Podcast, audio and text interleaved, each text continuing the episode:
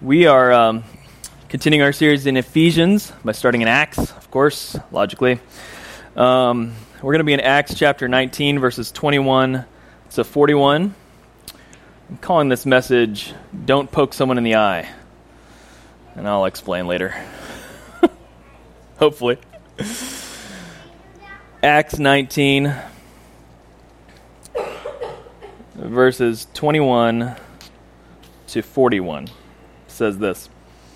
Now, after these events, Paul resolved in the Spirit to pass through Macedonia and Achaia and go to Jerusalem, saying, After I have been there, I must also see Rome. And having sent into Macedonia two of his helpers, Timothy and Erastus, he himself stayed in Asia for a while. About that time there arose no little disturbance concerning the way, for a man named Demetrius, a silversmith, who made silver shrines of Artemis, brought no little business to the craftsmen. These he gathered together with the workmen in similar trades and said, Men, you know that from this business we have our wealth. And you see and hear that not only in Ephesus, but almost all of Asia, this Paul has persuaded and turned away a great many people, saying that gods made with hands are not gods. And there is danger not only that this trade of ours may come into disrepute, but also that the temple of this great goddess Artemides may count, be counted as nothing and that she may even be deposed from her magnificence, she whom all Asia and the world worship. When they heard this, they were enraged and were crying out, Great is Artemis of the Ephesians! And so the city was filled with confusion, and they rushed together into the theater, dragging with them Gaius and Aristarchus, Macedonians who were Paul's companions in travel. But when Paul wished to go in among the crowd, the disciples would not let him. And even some of the Asiarchs, who were friends of his, sent to him and were urging him not to venture into the theater. Now some cried out one thing and some another, for the assembly was in confusion, and most of them did not know why they had come together. Some of the crowd prompted Alexander, whom the Jews had put forward, and Alexander, motioning with his hand, wanted to make a defense to the crowd. But when they recognized that he was a Jew, for about two hours they all cried out with one voice, Great is Artemis of the Ephesians. And when the town clerk had quieted the crowd, he said, Men of Ephesus, who is there that does not know that the city of Ephesians is uh, uh, the city of Ephesians is temple Artemis, the sacred stone that fell from the sky? Seeing then that these things cannot be denied, you ought to be quiet and do nothing rash. For you have brought these men here who are neither sacrilegious nor blasphemers of our goddess. If, therefore, Demetrius and the craftsmen with him have a complaint against anyone, the courts are open, and there, is pro, there are proconsuls, let them bring charges against one another. But if you seek anything further, it shall be settled in the regular assembly. For we really are in danger of being charged with rioting today, since there is no cause that we can justify this commotion. When he had said these things, he dismissed the assembly. Let's pray. God, we thank you for uh, your word, and we thank you for the account of these um, happenings in Ephesus. Lord, we pray that as we look at this text, that, that you would encourage our hearts, that you would uh, challenge us and and strengthen us in our faith in you and what you are doing in, uh, in us and, and through us in our own world today. It's in Christ's name we pray. Amen. All right, so again, as we continue to look through Acts and, and the stories of, of uh, the time in Ephesus, we're seeing more and more about what's important in Ephesus. And one of the main things that is of great importance in Ephesus is this temple of Artemides. Art, Artemis. Uh, this temple is one of the seven ancient wonders of the world. It is huge temple, basically larger than a, a, a football field, the size of the whole temple itself. So it's huge. Uh, over 120 uh, pillars holding up this roof with a statue of Artemis inside of it. Um, a beautiful uh, temple that was well known. Um, you know, almost at that time better known than the Pantheon uh, in in uh, Greek Greece. Isn't that where the Pantheon is? Yeah. Dad's shaking her. She knows that's right. Greece. Um, and, uh, and so this, this temple was huge to them. It was a huge part of their culture. Many people came to worship Artemis, who's one of the most revered deities of the, of the Greek and Roman world um, at the time. And so, uh, so what we're seeing is that, that in, this, uh, in this passage, what we're going to see is that that temple is coming to uh, some challenge by the way. Uh, and what we're going to see here is that a few things as we talk through this that the gospel changes people, that, uh, that we need to listen to um, counsel rather than emotion, and finally, that we shouldn't poke people in the eye. And uh, we'll, we'll get there. so, in verses 21 to 27, what we're seeing happen here is, is that Demetrius is this guy. He's a silversmith, and what his whole job is to make replicas of this great temple in Ephesus. Uh, there's great shrines to um, shrines to Artemis that people can continue to worship while they're in their houses. This goddess, and so his whole profession and the profession of those all throughout their countries would be to make these shrines that could be placed in a household and, and set there, and, and Artemis could be thought of and worshiped and revered and, and cared for by the people, whether they were in Ephesus or all around. And so this is a problem because he earns his living by doing this, and apparently it's a very uh, strong, uh, strong profession. There are multiple craftsmen that depend on his work as he goes to them and says, Hey guys, like, if this keeps going on this trajectory where people get changed by the gospel, then we're not going to have a job. He's concerned.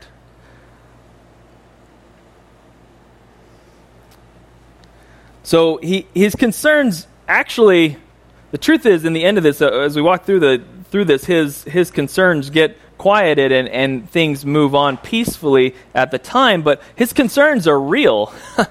and uh, as, as you read this, it's actually sort of prophetic because the truth is now that great temple that stood larger than a football field is dust. I mean, there is one pillar left that, that marks its place, and people can still visit its ruins, but it is in complete disrepute. It is gone, it is, done.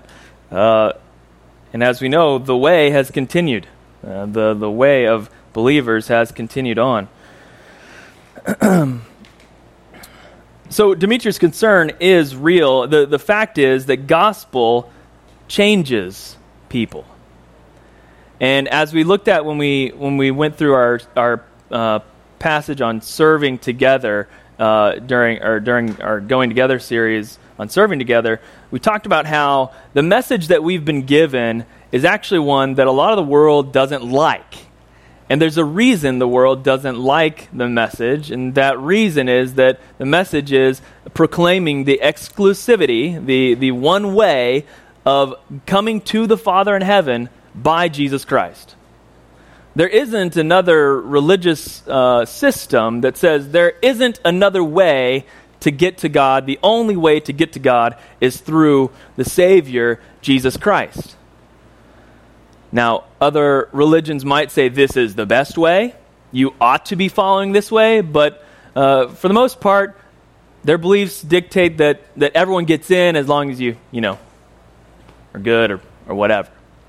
They allow for a universal uh, approach to heaven in most religions. It's not the, that's not the way in, in Christianity. it, it is, it is a, a, belief that God has literally sent his Son to die for us, and that's the only way for us to be reconciled to the Father. And so when Paul and his companions go throughout Asia and they're saying, hey, your gods that you're worshiping, they're not real, for one, and there's only one way to get to heaven, and that's through Jesus. The gospel changes people that accept that message, and, and they start changing the way they approach their life and, and the way they spend their money. I was trying to think of something that would be similar to the impact of what's happening here in our context. Um, and it'd be like this if, if the way of Christians in Tampa was so powerful uh, that events that Christians were doing on a regular basis were so powerful and things were happening so powerfully that nobody even wanted to go to Clearwater Beach anymore. Like, the whole Clearwater Beach just dried up entirely because everyone wanted to go uh, do other things with Christians. That's like the equivalent, right? Like, the most predominant feature of our region is this beautiful beach that faces the Gulf. And we ought to enjoy it because it's beautiful. But uh, that, that's sort of kind of what's happening here is that the most uh, magnificent thing in Ephesus that anybody could go visit was the temple of Artemis. And now all of a sudden, people are becoming Christians and they're realizing she isn't real. and so it, it, was it was genuinely giving Demetrius, this maker of shrines, concern about his future profession.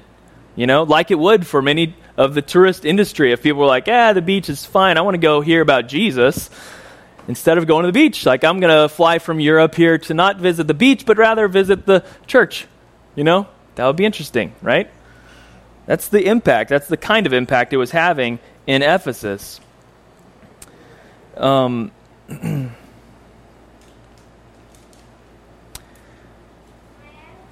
so we should learn something from this that uh, that the gospel changes us, right? When when we come to faith in Jesus, things that we may have done before, just like we saw in the last passage, uh, these people that were they were believers at the time when they realized, oh man, I shouldn't be practicing magic arts. and they confessed and said, Hey, we've been practicing magic arts, and now we realize that there's actually like stuff in here that we ought not be messing with. And they repented and, and got rid of those things. The, the gospel changes the way we interact with our world and what we say is important with our time and with our money and with our talents. It changes us. The gospel changes us.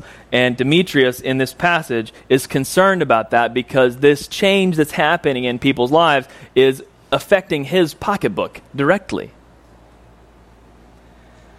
So he starts telling his uh, fellow businessmen this that, hey, like, if this continues, we're not going to have a job, and the temple is going to come into disrepute. Turns out to be prophetic because it actually happens. Uh, but he's, he's concerned about this, and they become in a rage that, first of all, that this could affect their pocketbook. Second of all, that their goddess is being defamed or being ignored, rather, uh, I think as we'll see in the text, that rather she's being ignored um, rather than defamed.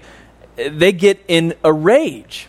And this whole crowd of people comes into the temple and they're stirred up. Um, says in verse 28 and 29. When they heard this from Demetrius, they were enraged and crying out, Great is Artemis of the Ephesians! So the city was filled with confusion, and they rushed together into the theater, dragging with them Gaius and Aristarchus, Macedonians who were Paul's companions in travel, to say, We've got to put a stop to this. We're going to get those guys, take them in there, and we don't know what we're going to do, but we're really mad. It's basically what's happening. They're confused about what's going to happen, but they are enraged and all gather at this theater. This theater still exists and uh, it's a beautiful theater, huge, can can fit like 25,000 people. They think in seating. It's built into a hill. It overlooks. Uh, I think you can look down upon like the valley and the Mediterranean in the distance, and it's a gorgeous place that you can still visit today. But at this moment, it was a very ugly place. Um, and what we're going to see in these verses as we look at this riot that's happening is that we ought to uh, let counsel counter our emotions. So while in the in the first passage we saw that we ought to let the gospel guide our motivations and, and change our our, our, our the, the way we live, and now we see as we look at this riot happening that we ought to let our counsel um, let counsel counter our emotions. What happened with Demetrius is that uh, he got enraged about the possibility of his business being destroyed. And he went to his people, fellow businessmen, and they all got enraged together and decided rashly to start having some huge uh, riot in the theater. Paul, being uh, one not to skip out on an opportunity uh, to preach the gospel, in, in his mind wants to go straight to this theater. So in Paul's mind, he's like, hey, okay, there's 25,000 Ephesians in the theater right now, and they're concerned about the conflict between Artemis and the God of all heaven. Hey, we've won this battle. I'm going to go. That's basically what happens. Verses 30 when Paul wished to go in among the crowd, he desired to go, right? He said, I'm going to go do this. But Paul, rather than listening to his emotion, listened to the counsel that was around him. It goes on to say the disciples would not let him go. Even some of the Asiarchs, which we don't think were uh, necessarily believers, they were just city people, people in the city that were uh, friends of Paul and knew him through other means. Uh, they even urged him and said, "Hey, uh, don't worry about venturing into the into the theater. Like, just hold off, okay? You just don't don't touch this one. I know it smells like a great opportunity for you to preach the gospel to a big group of people, but just hold off. This isn't the time." Paul's restrained from entering the theater.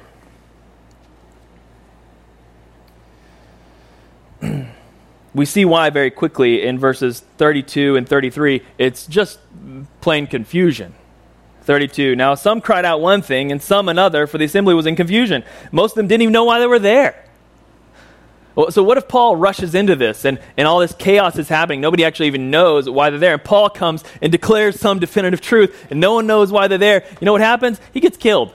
That's what's going to happen. They're, they're just waiting for someone to pin this thing on. So they brought Gaius and Aristarchus in the middle, and even in verse 33, we see that uh, some prompt Alexander, a Jew, to go forward because they don't even know what they're arguing about.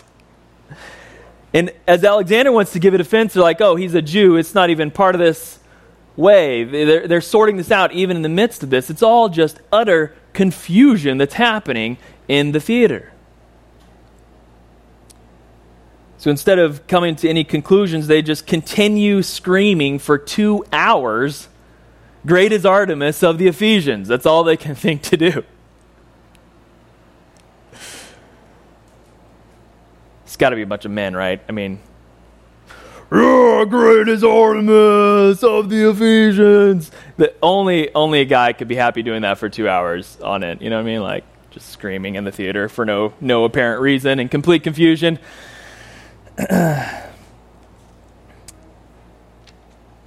so Paul is advised to not go in, and, and he listens to the counsel, doesn't go against them, and, and rather stays back. And we see in the final portion of this passage why that's important. Someone else actually sticks up for him. Um, it's the town clerk. The town clerk comes in and, and he says this. The town clerk quiets the crowd he, he gives them four reasons why they need to zip their lips and go home, basically. The first is this He says, Men of Ephesus, who is there that doesn't know that the city of Ephesians is the temple keeper of the great Artemis and of the sacred stone that fell from the sky? Seeing that these things cannot be denied, you ought to be quiet and do nothing rash. It's like, hey, listen, the whole world knows that our temple is awesome and the stone from the sky fell in our city. So no one, no one can deny that. No one, there's no concern about Artemis being defamed because we know everybody in the whole world here knows they come to Ephesus because it is the center of the worship of Artemis. There's no denying that. This is the place where Artemis is, is worshiped. There's no concern about the temple of Artemis coming into disrepute. That's point one he gives. Point two he gives is this. Eh, eh, secondly, you have brought these men here who neither who are neither sacrilegious nor blasphemers of our goddess. Okay, so this is where I get the don't poke somebody in the eye, right? What we see in this passage is that the, the way in which the believers are going about sharing their faith throughout all of Asia, you know, they're actually not going around and saying, Artemis is is not this. Artemis is bad. Artemis is, you shouldn't go to the temple of Artemis. They're not going around poking people in the eye, telling them what they ought not do. It's not their approach. They're not saying, you shouldn't do this, you shouldn't do that, you shouldn't do this, you shouldn't do that. It's not what they're concerned about. They're not concerned about poking someone's beliefs in the eye. They're not concerned about making fun of their beliefs in any way. All they're doing is preaching the gospel and saying, there's a God in heaven who loves you so much that he sent his son to die for you, and you can be restored to the one and only God in heaven through Jesus Christ. They're, they're presenting it in a positive light. They're preaching the good news. They're not pointing out uh, the bad in people or the things that people have wrong.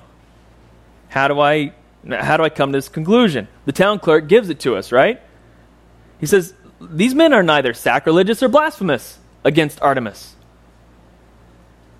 They, they haven't committed any crime against Artemis. There's no, no uh, testimony that these men are sacrilegious, that is, that they have stolen anything from the temples of Artemis. So they haven't stolen anything from the temples. I'm you know, thankful that they're not stealing things from temples. That's good. But they also aren't blasphemous.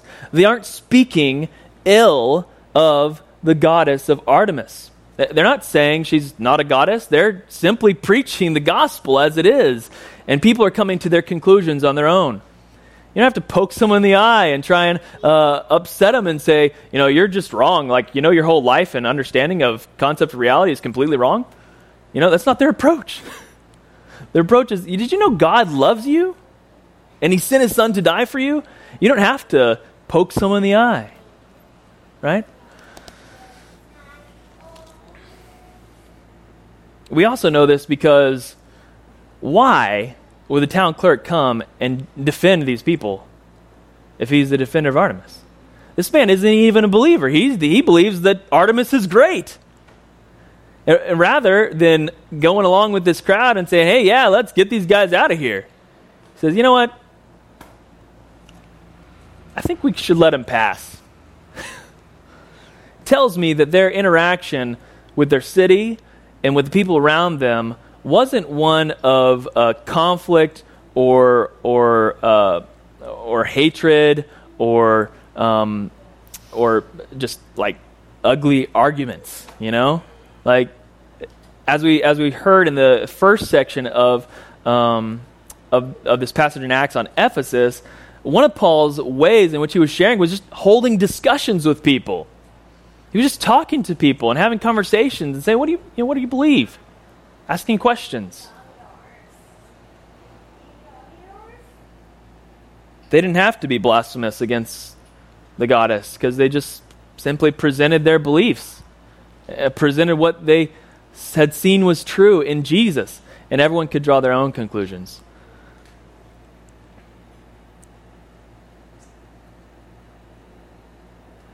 Next, the town clerk says two more things and um, concludes his argument. He says, Since they haven't committed any crimes against the goddess of Artemis, if Demetrius and the craftsmen have some sort of case against these individuals that can uh, that they can present to say these individuals have have somehow uh, robbed us or or taken money from us or something, the courts are open. Like there's a way to prosecute these people for civil matters. So if uh, if that's the case, then like Demetrius, present your evidence. Let's sort this out. That's reason three. Reason four, uh, he says, not only that, but we're in danger here of being charged with rioting because nobody knows what we're doing. we're just in a confused, crazed mess, yelling and screaming, Great is Artemis, at whoever knows what hour it might be. There's no way for us to justify this commotion. Once he'd said these things, he dismissed the entire assembly.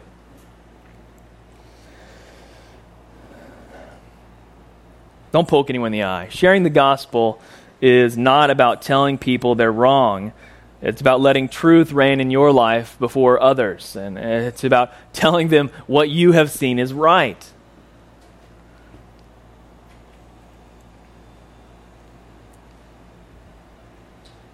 If you want to share the good news of, of Jesus, you don't have to lead with, hey, you know you're going to hell.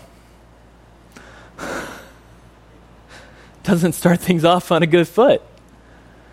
Listen, everyone has questions about eternity and, and about life after this life. And, and so you don't have to lead with this, uh, this hard nosed fire question, right? Just engage in a, in a winsome and, and uh, persuasive manner. You know, share. Just share truthfully and honestly, right?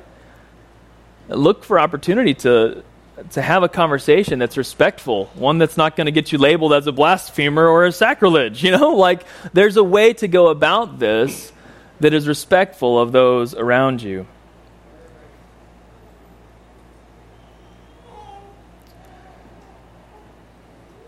So let's go with these things. Um, let the gospel guide your motivations in life. The gospel is uh, transformative.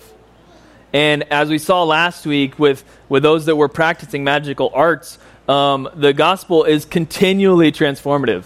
It's a sanctification process that we go through that God is continually refining us and making us more like Himself. So I would say, let the gospel um, transform, change your motivations. Even now, however long you've been following Jesus, know that He continually wants to accomplish a work in you, that He's not done until you're in heaven with Him, face to face, and, singing, Holy, Holy, Holy. Until that moment, God has something He is working in you throughout your life. So be open to the fact that the gospel should change you, should continually change you, should guide your motivations. Don't listen to uh, what the culture would tell you you ought to do in life. Listen to what the gospel has is telling you and what the Spirit is directing you in. Second, let counsel counter your emotions. It's very easy for us when we get into a conflict or a situation in which we're enraged or, or angry or unhappy about something to just let our emotion guide our response. And, you know, last week we talked about the space that we have between something happening and our response to something happening. And in that space, I encourage you to put some counsel. Put some people in the space when you're responding to a situation. That's what Paul allowed. He, he, as he saw this opportunity, he said, ah, okay, I'm going to go and preach the gospel. And they say, wait, wait, wait, wait, wait. Hold on. This is just not the time. And he was wise and he listened to counsel.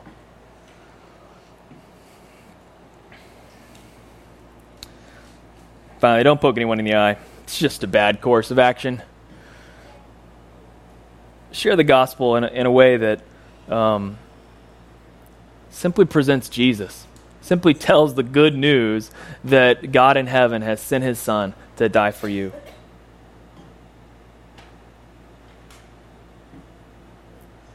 Yes, the message is not liked because it's an exclusive claim and it will get pushback. The truth is, when you're allowing the gospel to guide your motivations and change your heart, uh, and, and as you're winsomely talking to people about this, they aren't going to necessarily listen to the presentation of your words as much as they're going to know that this is what you believe, and they're going to look at your life and say, what they believe matches what their life is doing.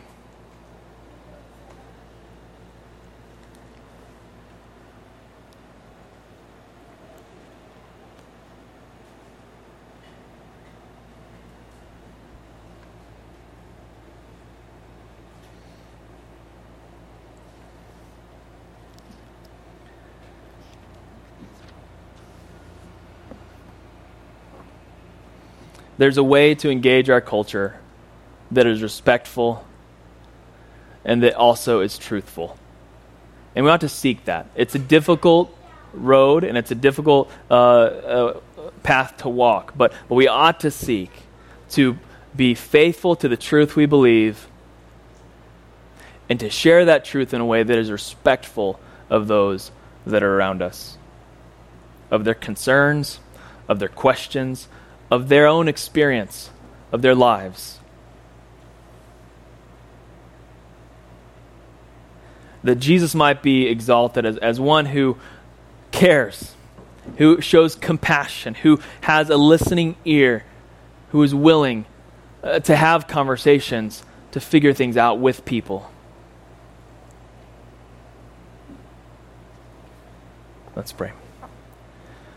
God, we thank you for your word. We thank you for the example of these believers.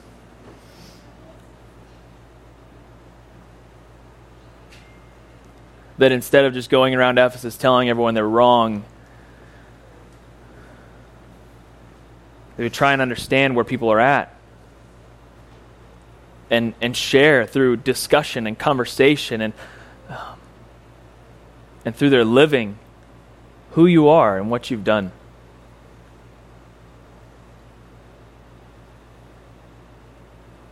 I pray that you would help us to do the same.